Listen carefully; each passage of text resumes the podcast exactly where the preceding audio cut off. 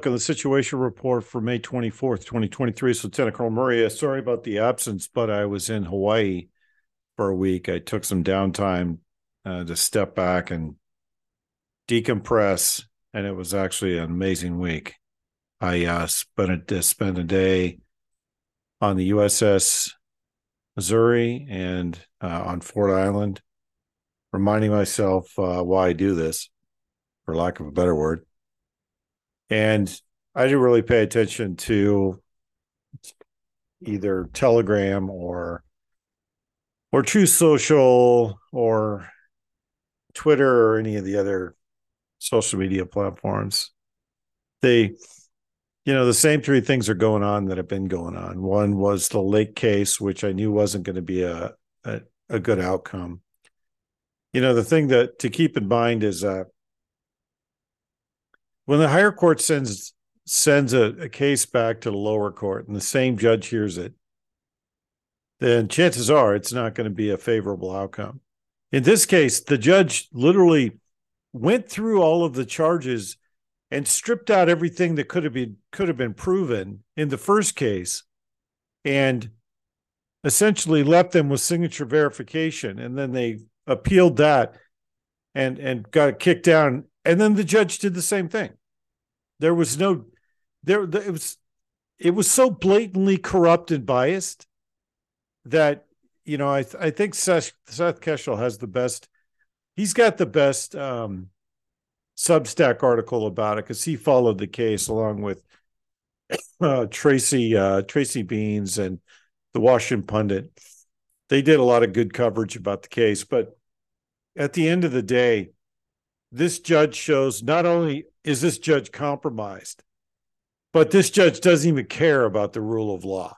That th- that is the quintessential poison of the entire liberal party, liberal apparatus, and liberal mindset. The rules don't apply to them. They know best. But in this case, this judge was clearly bought off by the cartels. Clearly. And I, I had no illusions whatsoever that this was going to go the right way. That's why I didn't pay attention to it. And my phone blew up when the verdict came out. And I'm like, why are you surprised? Everybody gets their hopes up. It's like that Brunson case, right? The Brunson case made the circuit. Everybody was saying, yeah, it's going to go to the Supreme Court. They're going to hear the case. Okay, let's do some basic math. The Supreme Court compromised in how many different areas? You got Roberts, that has been to Pedo Island at least four times, been to the Dominican Republic with the Clintons. You don't need to go much farther than that. And you can see Supreme Court's never going to hear that case. And what they do? So we're not going to hear the case. Same thing with the Texas case. They're not going to they're not going to rule on anything that's going to put the establishment or any of the establishment leaders in DC out of power. And then there's a question of even if they do, who's going to force these people out? You're talking about an apparatus that's been in place for over 100 years. They're not going to go quietly into the night.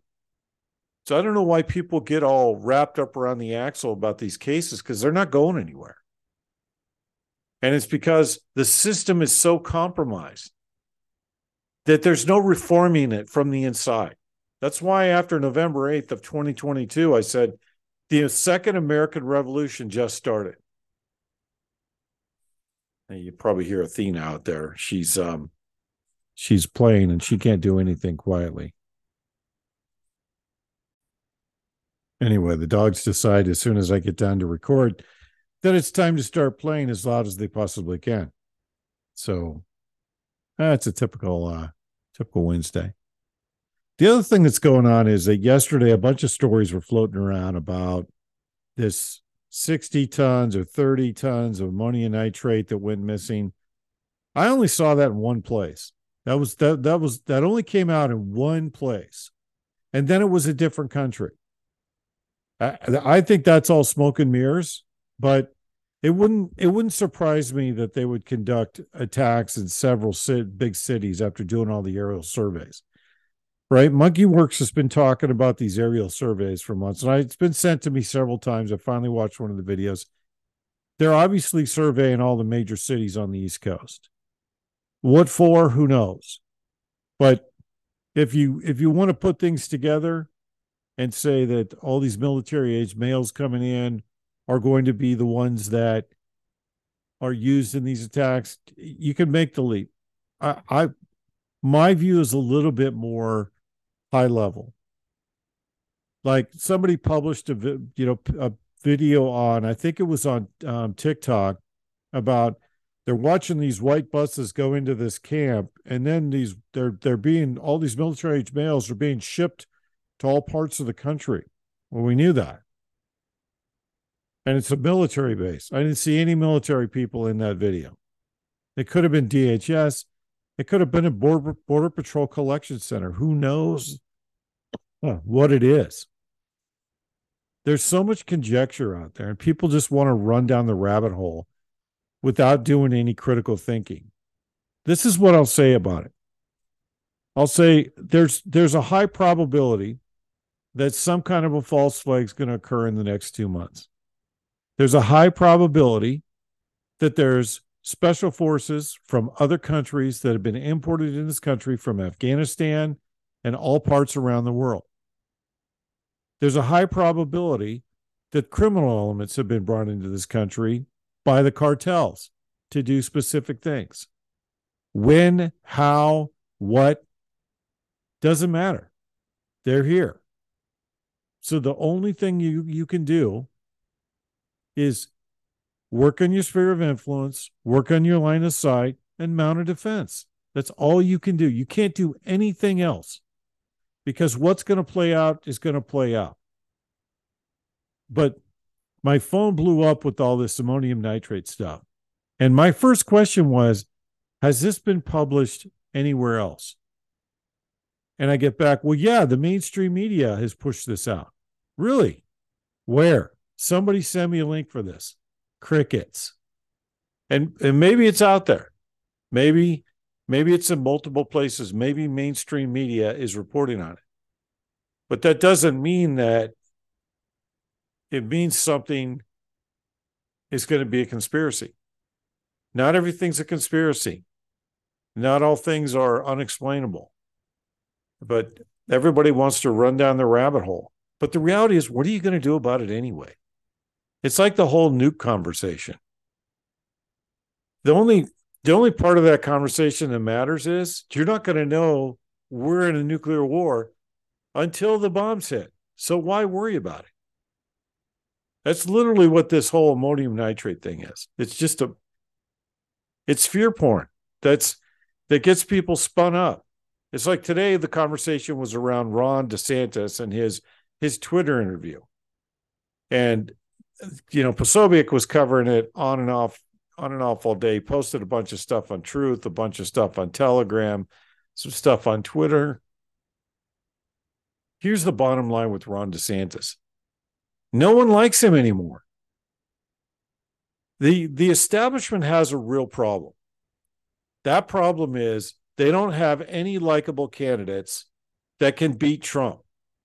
Not even DeSantis because DeSantis has stepped on his dick more than a few times just in the last month. They can't put Pence up because everybody thinks Pence is a traitor. They can't put anybody else up because everybody else is either too old or too hated or too retarded to put in front of the American people. So DeSantis is being pushed by yet another oligarch that doesn't like Trump. And look, I've said this before and I'll say it again, and it's probably not popular, but I don't care. There's no road to victory. Doesn't matter who they put up. There's no road to victory. If Kari Lake's case tells you anything, it's that they are going to pick in every swing state who they want to pick. And the dipshits that are in the legislature, especially here in Arizona, that allowed Karen Fann to screw over the entire state and allow it to be turned blue so they could institutionalize cheating, which is what they're doing right now, institutionalizing cheating. I don't know why anybody thinks 24 is going to be anything other than gunfire because there's no there is no point in the process now where your vote counts. That ended in 2020. And in 2021, when the legislator had had the ability to do something, what did they do? They sat on their hands and stepped on their dicks. And now in 2022, they took the swing states. So now the left controls all the swing states. The Georgia legislature, completely incompetent, completely compromised. Minnesota, Michigan, Wisconsin, Arizona, compromised. I don't know why the fuck this conversation continues, but it's a pointless conversation. The only reason Charlie Kirk and the rest of them are talking about it is they've built brands on covering this stuff. Just like the it's like the polling. The polling's nonsense. The people that pay for the polls are the people that want it to come out favorably, and magically it comes out favorably. There's a lot. There's not a lot of math here, but yet I routinely have conversations with people that want to tell me that 24 Trump's coming back. No, he's not. They're trying to take Trump off the ballot in blue states, and they're trying to legalize it the the first thing they do is they legalize criminal activity. And then they penalize anybody who calls it out or they put you in jail. That's exactly what's going on right now. They're institutionalizing cheating. And they're going to make it so that nobody that they don't want ever wins. The interesting part of the conversation, though, is that over the last four days, I've seen more and more and more articles about Barack Obama being a traitor. And that's that's the only thing in the news cycle in the last week that was really interesting, other than Bakhmut uh, falling. Now, the way things work in DC is that they throw a sacrificial lamb in front of the cameras and say, This is the person responsible for everything. But yet, at the end of the day, they want everybody to focus on that one person as the sole problem. And we know that's not true. We know there's an entire apparatus of people that are that are let's just say working together to subjugate the rest of the country and the rest of the planet.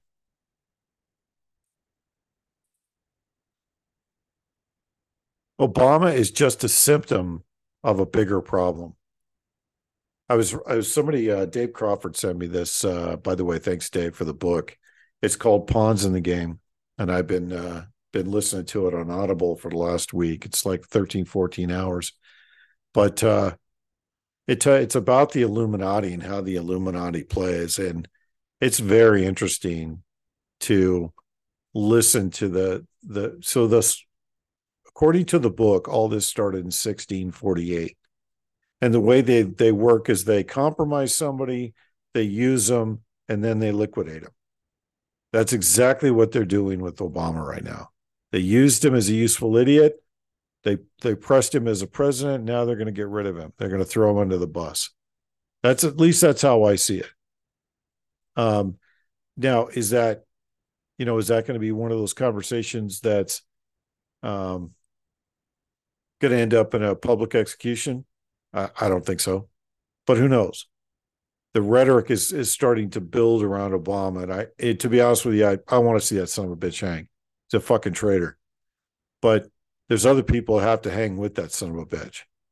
But what it's showing me is that they're desperate enough to throw him under the under the bus because they need to shift the public focus away from whatever else is in front of them and evidently right now there's a lot of things in front of them that scare them even more i think one of those things is ukraine and ukraine the next moves are going to be very telling if the Russians continue to move forward, there's not a lot to stop them between Bakhmut and Kiev.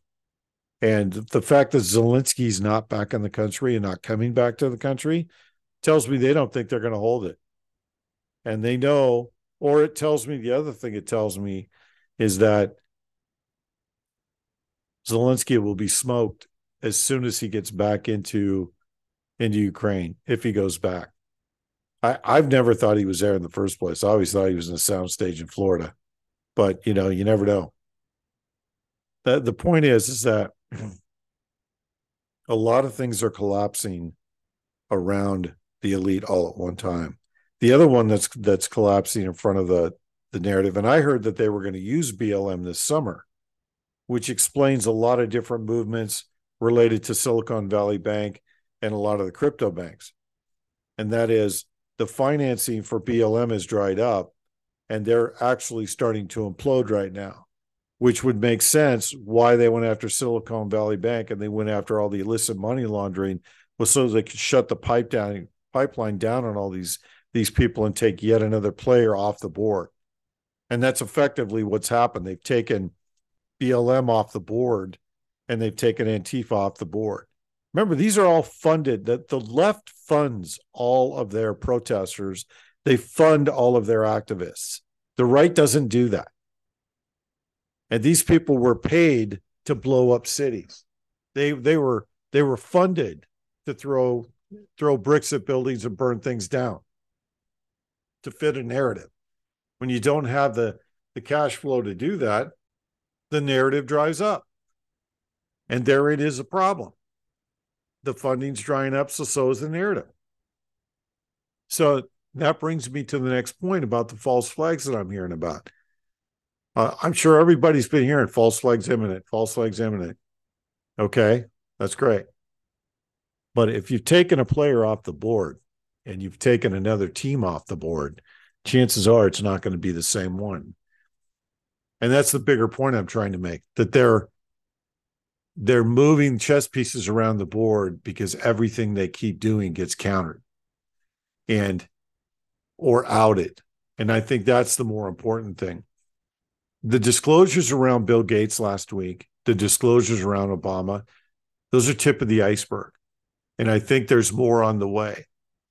The interesting, uh, the other interesting thing is that um,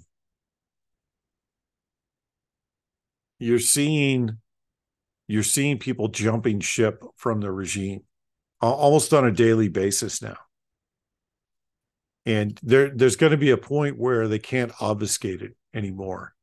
And the other thing that's going on too, and then I heard I've heard this twice now. I actually heard it yesterday from from a friend of mine, but I heard it in passing a week before that and didn't pay attention to it.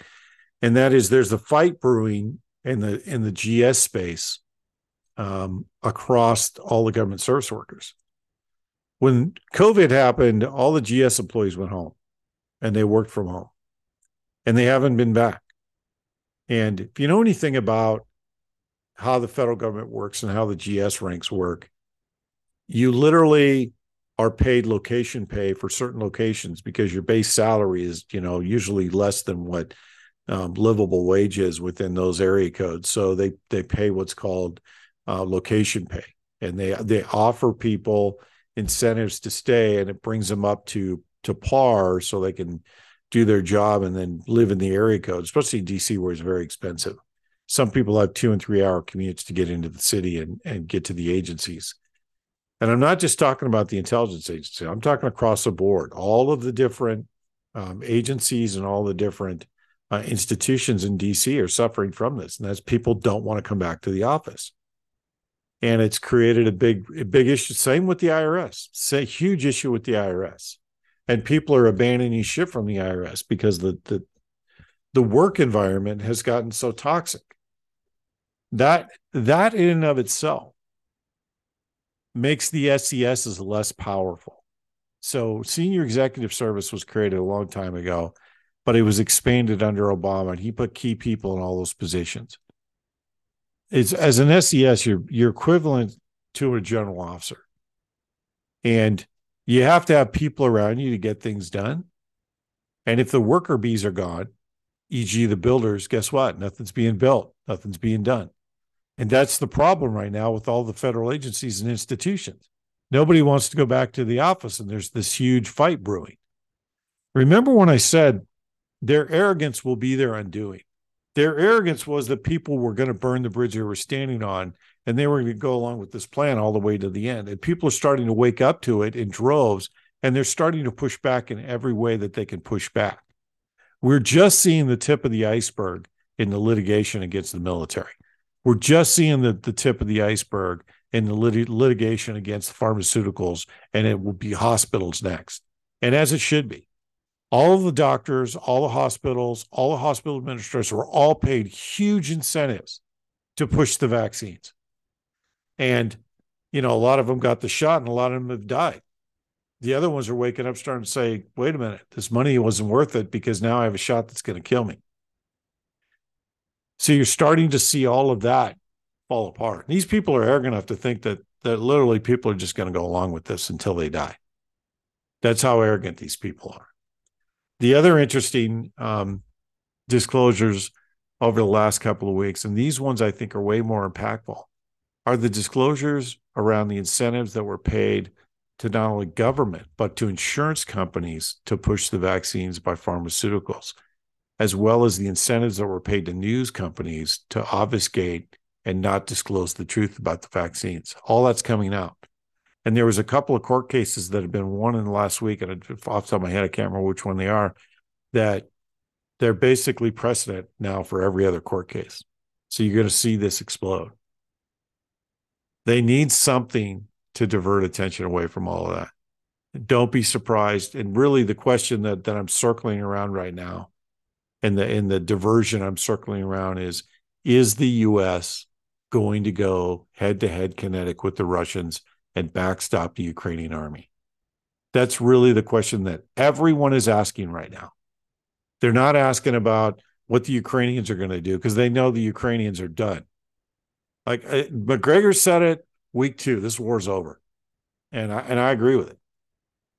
This was this just a matter of time before they run out of ammo. And the fact that the Russians went after ammo dumps in total before Bakhmut fell, and they couldn't mount the spring offensive, counteroffensive they've been talking about for months, tells me, guess what? They're out of ammo. And that's only going to be exacerbated now. And this whole conversation around F 16s is a waste of time. You have to train, you have to do so. It takes us 52 weeks to train a pilot in the Air Force. That's just to train them to fly. Then they go to whatever airframe that they're going to fly, and they go to to lead in training for that airframe, and that could be anywhere between, you know, a month or six weeks, depending on the complexity of the airframe. Then they go to their squadron and they start flying with their squadron, and they they do flying squadron specific, mission specific, and that takes several months. You're you're almost at two years by the time a pilot is competent enough to be able to function properly in that airframe. And the F-16 is no different. It's it's a it's what's called an unstable airplane. So you can put it in an unstable attitude, and the airplane will fly that way until it runs out of gas or runs into an, uh, into a hard object. And that's significant because most of the modern fourth and fifth gen fighters are unstable designs. They're not going to come back straight and level like a Cessna will when you lose control. And you don't just throw people in the cockpit of those because they run into shit when they pull too many G's. And the F 16 can outfly the pilot. You can pull almost 10 or 11 G's in an airplane without without hurting the airframe. It's a very agile aircraft and it's it's highly effective as a dogfighter. And it's got a small enough footprint to where it's a it's the perfect dogfighter for this kind of an environment. But you just can't throw a pilot in there, even if it's a MiG twenty nine pilot with years of experience and lots of flight time. It's a completely different flight envelope, and airframe specific training is really important in the F sixteen because all the control surfaces are way different. It's fly by wire, and more importantly, you you can overstress yourself without even realizing. So training is really important. So it doesn't matter if they give, you know, they they transfer 100 F-16s over there. If the pilots aren't ready to fly, it doesn't matter. And then there's the problem if there's no place to land because the enemy's overrun your base, guess what? War's over. And that's where we are. The Russians are showing an incredible amount of restraint right now, which is what I it, perplexes me. They could have kept going and kept pushing the Ukrainians back and kept kept pushing across the countryside and kept them off balance. Instead, they took back when they stopped. And there's there's lots of conjecture why, but I I'll just put it this way. The next moves are going to be very telling to how the situation is going to develop. Who moves first and what they do. And that's what every that's what the world's waiting for. I think the world's also waiting to find out if this peace conference is actually going to happen and Zelensky's actually going to show up to it, et cetera, et cetera. Then the other conversation is that the Minister of Defense for um, Ukraine was injured a month ago in a in a rocket or an artillery attack and has a has a brain injury hasn't been seen for months that's significant too because it shows that just the the you know the disorganization as well as the um, disorganization on the battlefield and the disjointed moves across the board. That's not that's not insignificant, and that could be the reason why the defense of Bakhmut was, let's just say, dogged but inconsistent. Yet nobody's ever going to say that the Ukrainians were brave. They are not going to say that in fact, some of the some of the fighting and the and the brutality in this in this conflict is is beyond imaginable, and it had we haven't seen this level of brutality since World War II in the Eastern Front. Nobody's going to accuse the uh, the Ukrainian military of being being uh, cowards. That's just never going to happen. They fought. They have fought doggedly to hold the the, the hold the land they have. The the part that gets under my skin is that this is a massive waste of life. 70,000 troops thrown at Bakhmut and literally hundreds of thousands of casualties. This, this has to end with peace talks. This has to be a compromise. But the, the, the bottom line is the elite that are in Europe, the elite that are here, this is covering all of their illicit, their illicit operations for the last 20 years. They're not going to let this go without a fight. And they'll fight to the last Ukrainian if they have to. That's how this is going to develop. But the next moves are the most important. Now, the last thing I want to talk through, because I, I got this today too, is a lot of people were asking me about false flags over Memorial Day weekend.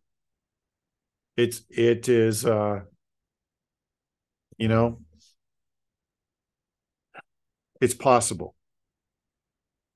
Is it plausible? Yeah, it's plausible. But the point is, why worry about it? What are you going to do about it? You know, if you're on the ground for it, just, you know, the, the best thing you can do for yourselves right now is be working with people that you know and trust and and just get ready for whatever comes. Stop trying to war game every scenario because you can't. And you can't war game every you know every response or action by whoever's conducting this. All you can do is respond. And it's hard enough to get people to just communicate it's even harder to get people to cooperate and there's no unity across any of these any of these truth movements not in flynn's movement not in clay clark's movement it's a very small subset of the population. So don't get wrapped around the axle with that. Get wrapped around the axle and focus on the things that you have control over. Focus on the things that are in your sphere of influence because that's all you have control over. Stop wasting time on the other stuff because it's just noise. It's not, it's really it's really not going to change anything. You can't change it. All you can do is react to it. So be ready to react to it. That's the best thing that we can be doing right now. Then the other thing I want to talk through, actually, the, the very last thing I want to talk through is communication coordination. I, I'm routinely asked, how do we communicate if the internet goes down? And what I'm specifically referencing is the this this article that came out in Gateway Pundit that was sent to me by no less than 50 people about um, senators getting cell phones in case of a, some kind of a massive disruption. The point is this whether or not that's that's factual doesn't matter. The the food for thought here is how are you going to communicate locally? Because long haul communications, if they take that down, you know, okay, they take that down. If they take down the internet and they take down all the social media platforms, great. Because it'll do three things all at once. One, it will take the voice away from all of these these moronic, entitled, and emboldened liberals that are posting all these stupid videos on social media. It will take away the ability for people to groupthink, and it'll take away the ability for people to activate other people through 15 or 20 second sound bites. It won't play out the way the elite think it will. If there's one thing that is that is very apparent by a lot of the social media platforms right now. If you watch the videos, if you watched some of the memes, if you're watching some of the conversations, it shows you very graphically that the, the elite clearly do not understand the culture they're trying to influence because a lot of the themes and messages that they're pushing out right now are just turning people in the other direction and creating insurgents. It's not having the desired effect that it had a year ago.